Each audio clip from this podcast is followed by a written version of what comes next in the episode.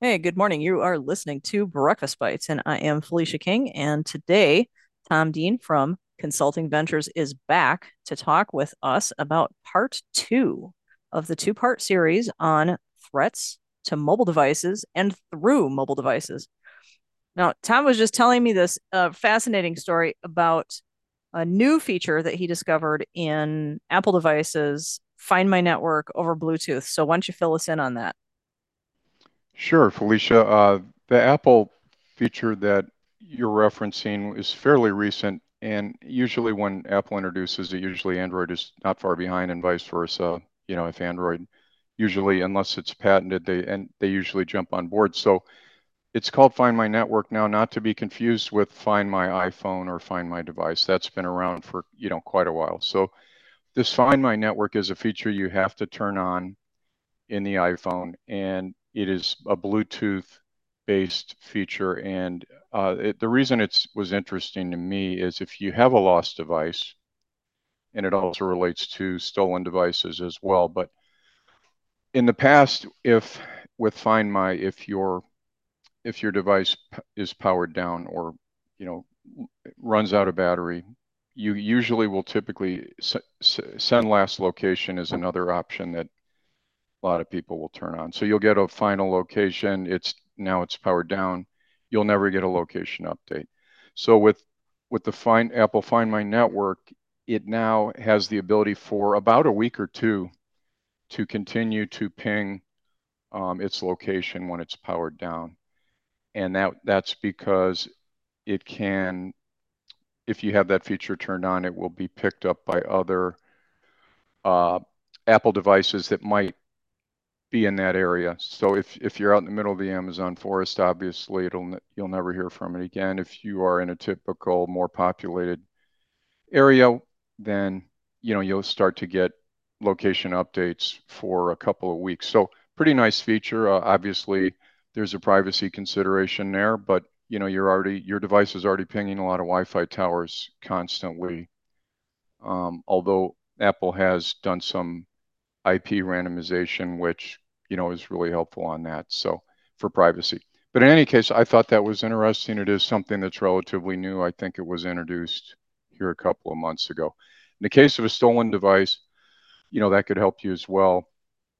Where usually, um, if a device is stolen, it'll be powered down fairly quickly. The SIM card will be popped out, and it'll be trying to you know they'll try to stop it from sending location until they can get it to a, a safe safe house or something where they can start working it over. So. And yeah, you mentioned you'd seen quite a lot where they were immediately, you know, powering it down, popping out the SIM card, and basically putting it in a Faraday bag so that it couldn't talk to anything. Yeah, that's something that's been in the news. Just I've never, obviously, I've never seen it, but I'm um, just watching the the media in terms of risk management. You know, a lot of reporting about um, music festivals where, you know, crews have been, you know, Lollapalooza in Chicago and, and things of that nature where there have been just a huge quantity, almost harvesting um, phones, you know, and it's it's a risk, um, not a business risk necessarily, but you know these things can happen during business travel and and that sort of thing as well. So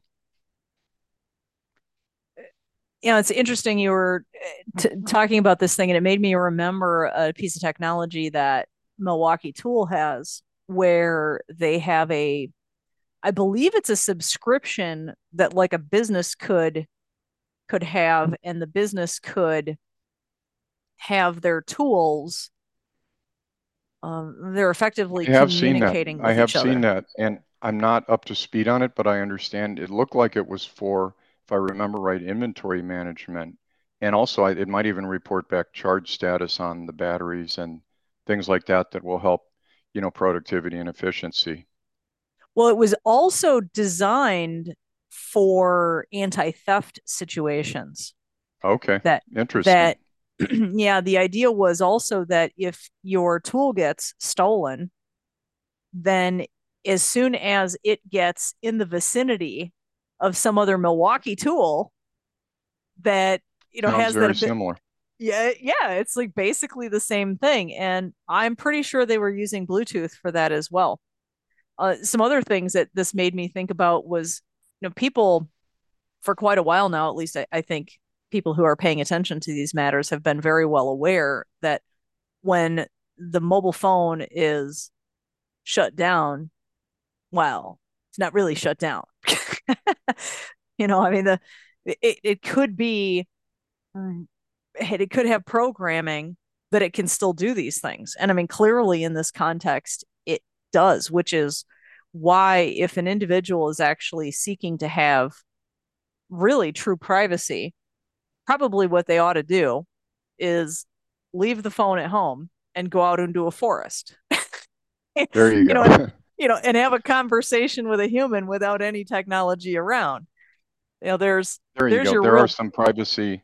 There are some privacy extremes that can be gone to. There's there's a whole podcast on that, I believe. So, I, I personally am not willing to do the work for that, but um, I admire the the uh, creative ways that people are trying to gain more privacy.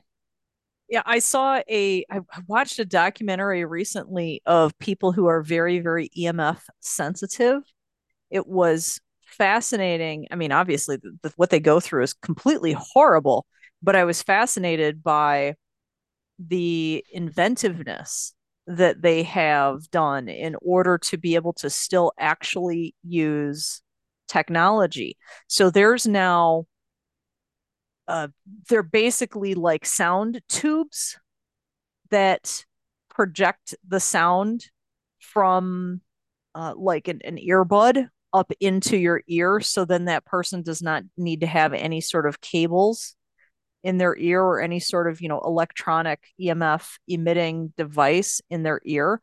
And some people have a touch touch sensitivity. It's apparently like even a dna related thing. There's been some science now discovered that you know this emf sensitivity is absolutely not in people's head uh, that there is definitely scientific proof of cellular changes in these people's bodies when they are you know exposed to varying degrees of of EMF. And uh, this one lady I saw, she had a cell phone, and the way that she was able to function with it is that she didn't hold on to it, and she used a Bic pen, so you know plastic, to basically like hold the kind of microphone on the wired earbud set out in front of her face so that her caller that she was on the call with could actually hear her effectively.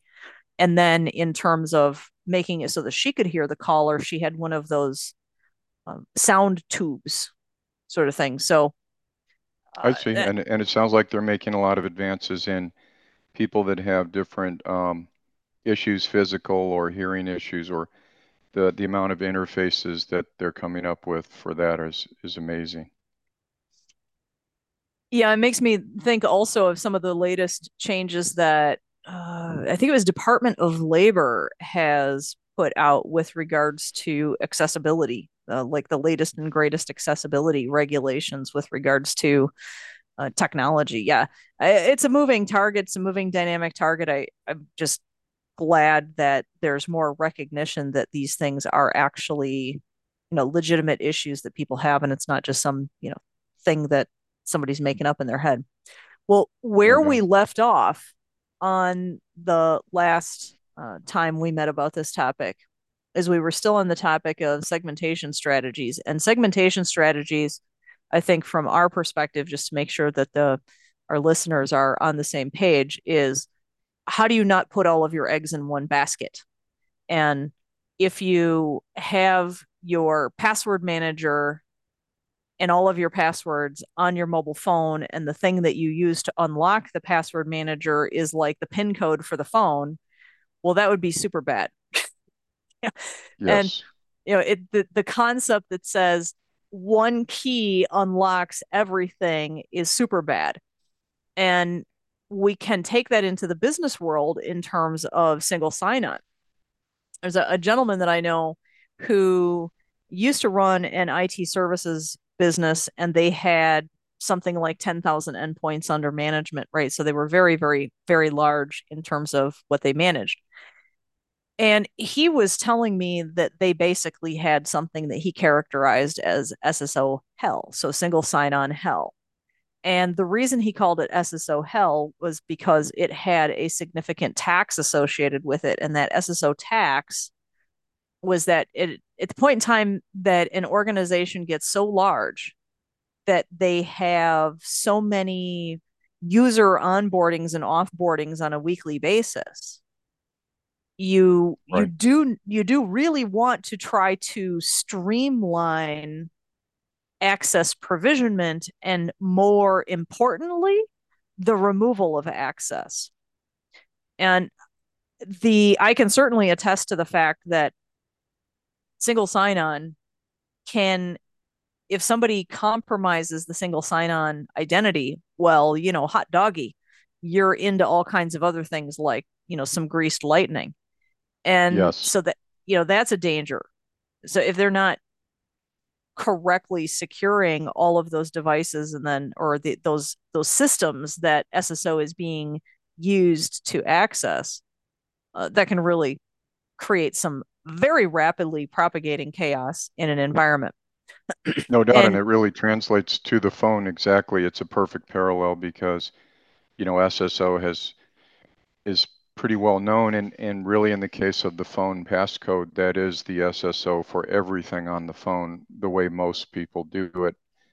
And that's where it's very helpful if you can uh, have some, a little bit of segmentation there, like you mentioned, so that maybe the email app is has a separate hurdle to get in because that is such a critical um, a critical area because every single account can be compromised typically with email because a lot of times email is a backup um, where sometimes even MFA is not even sometimes email is the the MFA or the second factor. So mm-hmm. it's really critical to have that email in the phone so that would be an example of SSO where you really maybe don't want that in the phone to have your your biometrics, which is really the proxy for the passcode, have access to everything on the phone. You need to really think strategically there. Yeah, one of the things that you mentioned was uh, doing like a completely separate out of band SMS method. So, not using SMS that went to the phone. So, if the phone itself was compromised, then um, the bad guys would not be able to just simply receive the SMS and in in effect uh, reset all of your passwords or gain access, you know, surreptitiously or you know whatever those factors were. Right. And, right. So the you know the the industry has been really pushing and rightly so, you know, second factor authentication. And in many cases um, the bare minimum you can do is your email is one and as you mentioned a code to your to your cell phone. So if that's all you've got available for an important account, um, and really all, all accounts are important in some some way usually, then you know if it's coming over, you know the the cellular network, whether it's you know Verizon, T-Mobile, AT&T, and if if your phone did get compromised, lost, stolen, what what have you, um, it's nice that um, if you could have that be out of band in some way. So so one way to do that, if you're a large company, is to get in with a, a VoIP provider like a Twilio that you could have an out of band. So the codes are coming to, you know, a VoIP. It's not really coming to your phone essentially, but it's it's coming in a different way. It's still it's still a typical code, you know, six digit code, whatever it is that you normally receive, but it's just simply not coming to your your SIM card. It's going elsewhere. On a smaller right. scale, there are some apps that are available. One one example is my MySudo, where that's really a, bun- a bundler for Twilio. It's it's would be more for your personal use or a smaller business, and that can receive SMS codes as well. And so now, if your your phone number is you know you lose your phone number, you lose your phone you can you with the with things of that nature you could have backups so another that gets into another area, which is if if they offer an authenticator, such as a Google Authenticator, Microsoft, or Authy, like we discussed last time. So maybe that's a backup as well. Um, and maybe if you have email and you have the authenticator, maybe you don't have to use SMS at all, which is probably the weakest it, form yeah. of, of second factor. So maybe yeah. you can get away from the SMS entirely, but now you have to deal with how am I going to back up my authenticator codes? And that's a whole nother discussion. I really like the out of band SMS because I think that I mean, you know, I mean, first off, I hate just for the record, I hate SMS as part of two factor authentication because it is so weak. But right. if you have, you know, there's too many systems where that's the only option that you have and they just don't have a, a better option. So you're better to use that than nothing. I would always opt for not using the cell phone SMS if if possible. And the reason is because the world can pretty easily figure out what your cell phone number is. So correct.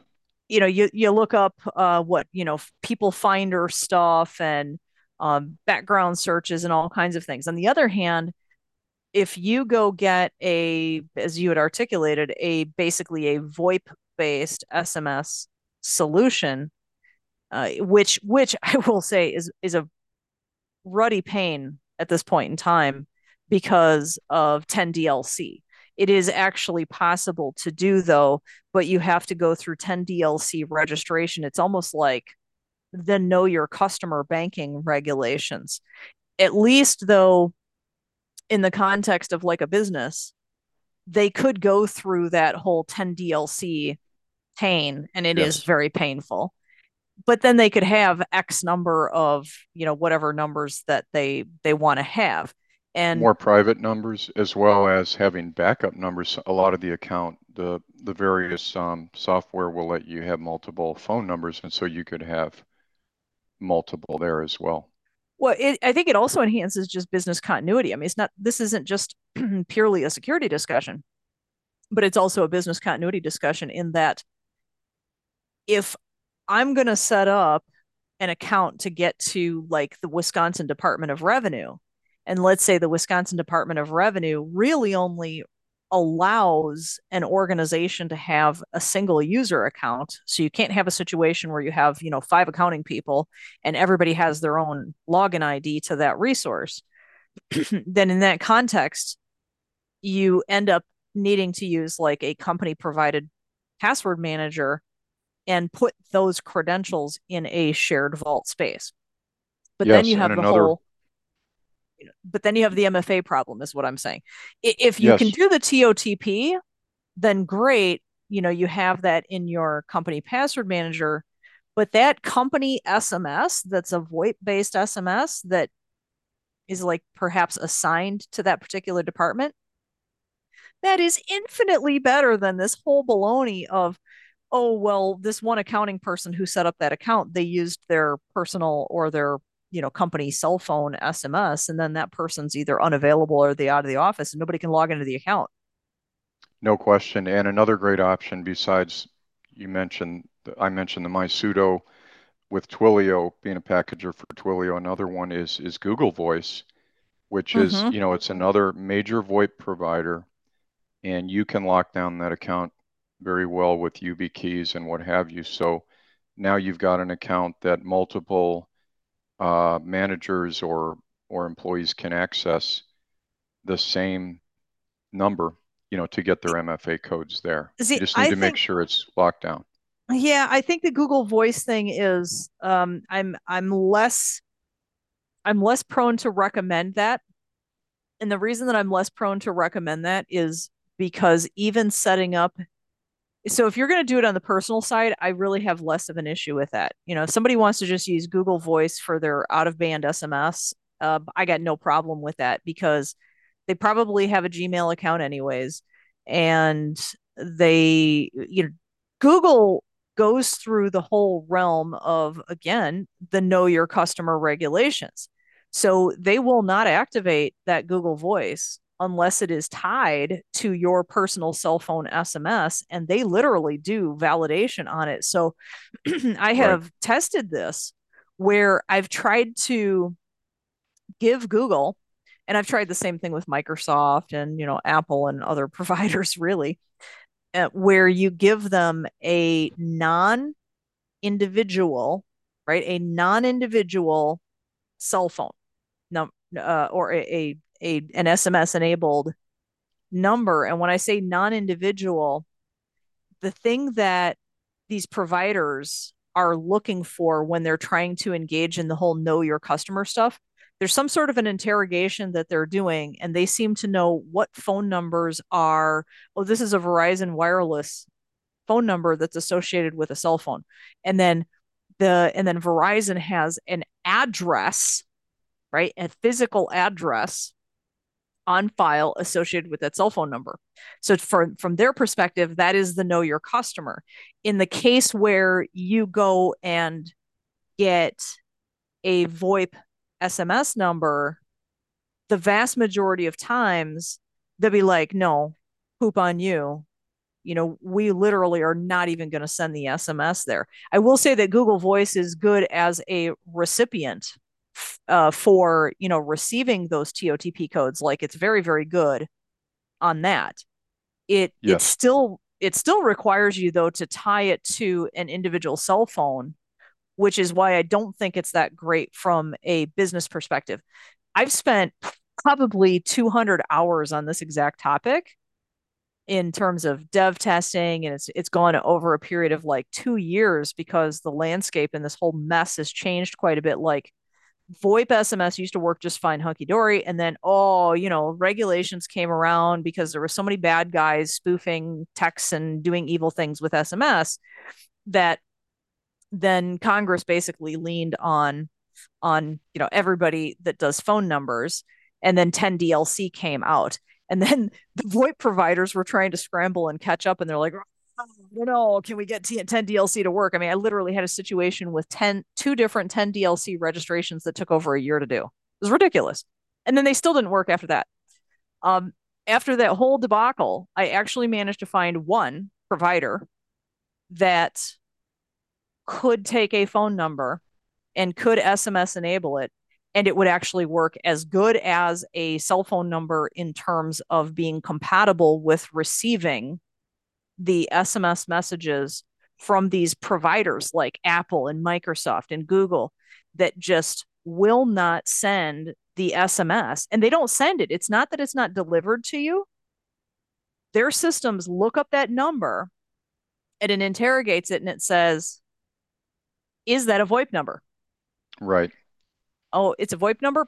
forget it. We're not going to send to it. We will not send to it. Yep. There are some challenges there for sure. Usually, Which, if you set it up initially on a on a Verizon number, say, or or T-Mobile, AT&T.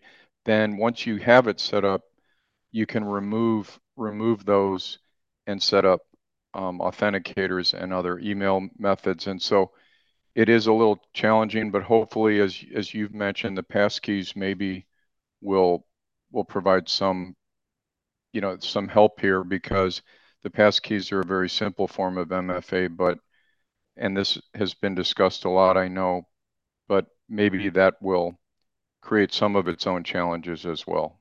Well, I mean, I really feel like a lot of a big portion of the solution is to just stop with the SMS. Right. Um, you know, I, I still am shocked by you look at Synology as a provider, for example, their baseline MFA is it's going to send you an email. Well, that's accomplished nothing because yes. at the point in time somebody actually has your username and password i guarantee you they've got your email. Okay. So so that is the mfa method has accomplished nothing. Okay? yes and then they, email's a very weak one. Right. They have another synology has they they did another complete i love synology right? But they did another completely boneheaded move with another alternate mfa and they're like, hey, we're super cool. We're going to come up with our own Synology MFA app. So it's like, you know, it's like Charles Schwab, right? You know, Schwab has got to have their own stupid app for you know, MFA. right. you know, they don't and and and then the worst part about the Synology app was they released it and it didn't work. And, and unfortunately, I, I, have to say that I think that that's fairly typical for a lot of syn- Synology technology is they release it before it's really ready for prime time. After it's been out for a while, it's pretty darned rock solid. You know, I mean, they make good stuff, but they launch way too early. So I, I would like to see SMS just go away in in terms of any level of multi-factor authentication. Oh, um, on this topic, I, I learned something this week that I thought was absolutely fascinating. Was that now uh, there was a I don't remember what court. I think it was a circuit court. I think it was a federal circuit court that uh, did a ruling and effectively said that phone numbers, even if they're business phone numbers, phone numbers that are registered into the do not call registry shall be honored as if they are personal consumer numbers. So, what this means is now people can take their business phone numbers and register them into the do not call registry. Good news. I think I, the intent yeah. with um, that's very good news because businesses are just bombarded with with Garbage. junk calls. yeah. And but what do you think? I think that that was the intent of passkeys, which Apple, Microsoft, and Google are all behind and, and promoting, and, and more and more companies are jumping on it every day. And I think the intent there is is to hopefully get rid of SMS as a second factor eventually. What's your thoughts on the passkeys? I, I feel like there is a bit of uh, an uncertainty and complexity gap with it that people are inherently going to be very uncomfortable adopting it. It's like they were really just starting to come around to the concept that, like, yeah, we're going to have TOTP codes on everything. You know, we're going to actually do multi factor authentication.